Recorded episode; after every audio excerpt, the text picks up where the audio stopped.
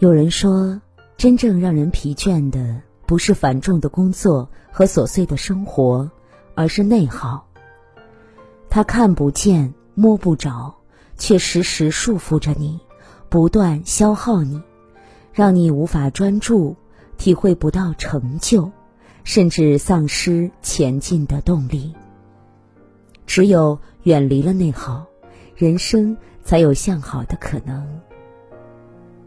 一，远离情绪的内耗。你是否有过这样的体验？比如工作上被领导批评了，可能只是一件很小的事，你却久久放不下心中的委屈。比如楼梯口碰到的同事没跟你打招呼，可能只是因为时间紧急，你却花了很长时间去想，今天有没有做的不对的地方。比如给朋友发了一条微信，半天没有回复，你就开始无端的猜测，把种种不好的可能想了一遍又一遍。其实这些就是情绪上的内耗，看上去只是很小的事儿，久而久之却会影响工作和生活。因为时间对谁都一样，你在情绪上的纷扰上多花一秒。就会在问题的解决上少花一秒。远离情绪的内耗，是要控制好自己的情绪。曾国藩在岳麓书院读书时，曾与人同住一间寝室。寝室内的书桌距离窗口好几尺远，为了方便读书，曾国藩便将书桌移动到了窗前。室友见后大为恼火，说。你的书桌放在窗口，把我案头的光线全给挡住了。曾国藩听后没跟他计较，反而和气的问他：“我的书桌应该放在哪里呢？”室友指着床边儿：“就放那儿吧。”曾国藩笑一笑，按照他的意见放了。到了晚上，曾国藩用功读书，这位室友又说。白天不念书，夜深了却来打扰人吗？曾国藩便改朗读为默读。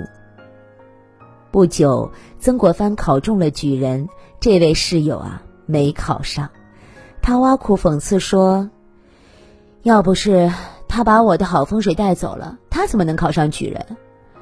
他还不是沾了我的光啊！”即便如此，曾国藩。也没动怒，也不争辩，控制好自己的脾气，不在情绪上跟别人内耗，才能远离纷扰，专注的做好当下的事情。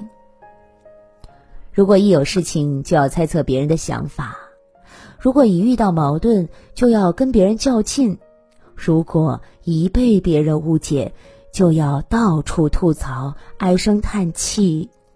并不利于问题的解决呀。越与情绪纠缠，就越会把自己拉进深渊；越与情绪较劲，就越会让自己陷入泥潭。内耗自己的情绪，最终耗费的是自己的时间和精力。二，远离工作的内耗。看过一个问答，为什么我整天忙得脚不沾地，却没有丝毫的进步和成就感？高赞的回答是：因为你总是在瞎忙，不分大事儿小事儿，什么都忙。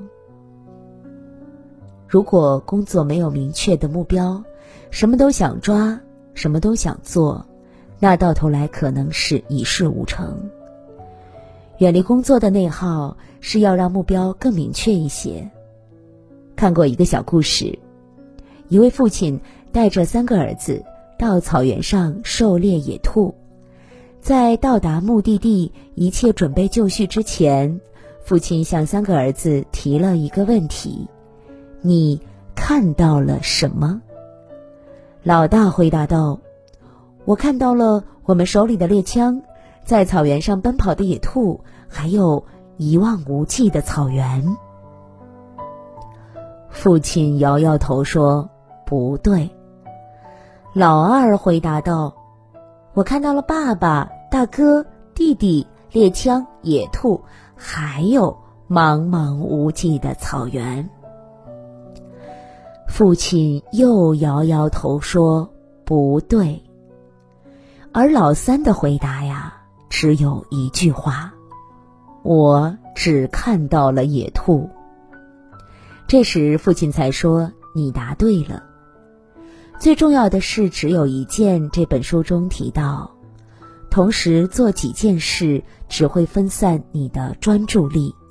如果你期望凡事都走向成功，那么必须聚焦目标，你要做的最重要的那件事。选择多了，路就弯了。目标多了，精力就散了。在大海中航行，你必须朝着灯塔的亮光前行，才不会偏航。在大山里行走，你必须按照指南针的方向指引，才不会绕路啊。如果要出色的完成工作，我们需要全神贯注于自己的目标，忽略其他无关的困扰，专注。坚定的往前走。三，远离生活的内耗。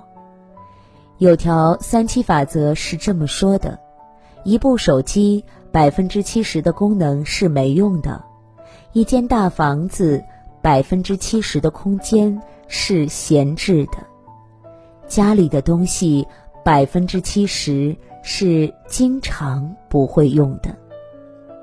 想一想，确实如此啊。比如，你本来只需要一件上衣，却为了搭配又买了计划外的裤子和鞋子。比如说，某一天你忽然心血来潮，想亲手烤个蛋糕，于是网购了烤箱和一堆东西，到最后呢，可能也就只用了一次。久而久之啊，你的空间越来越小。你的环境越来越挤，你的心态越来越堵。远离生活的内耗，是要让自己对物质的需求归于简单。古希腊先贤苏格拉底一生过着朴素的生活，无论严寒酷暑，他都穿着一件普通的单衣，经常不穿鞋。吃饭也不讲究。有一天呢，几位学生怂恿他去热闹的集市逛一逛。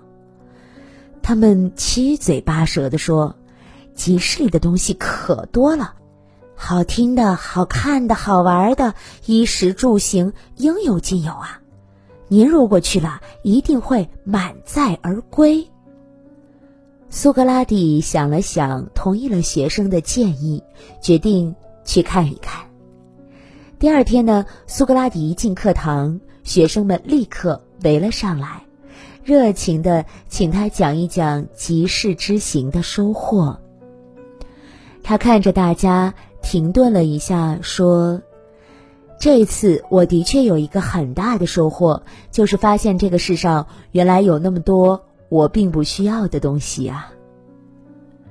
很多时候呢，我们觉得时间不够用，我们觉得每天。”除了累还是累，是因为我们常常在为无关紧要的百分之七十疲于奔命，却错过了人生最重要的百分之三十。物质并不是拥有的越多越好，人生也不是拥有越多就越幸福。就像梭罗在《瓦尔登湖》中说的：“一个人。”只要满足了基本生活所需，不再汲汲于声名，不再汲汲于富贵，便可以更从容、更充实的享受人生。看过一句话，人们总是把幸福解读为有，有房、有车、有钱、有权，但幸福啊，其实是无，无忧，无虑。无病无灾，有呢，多半是给别人看的；无才是你自己的。世间浮躁有喧嚣，愿我们懂得适时清零，懂得删繁就简，在琐碎的生活中不内耗情绪，不内耗工作，不内耗生活，做个简单而又快乐的人。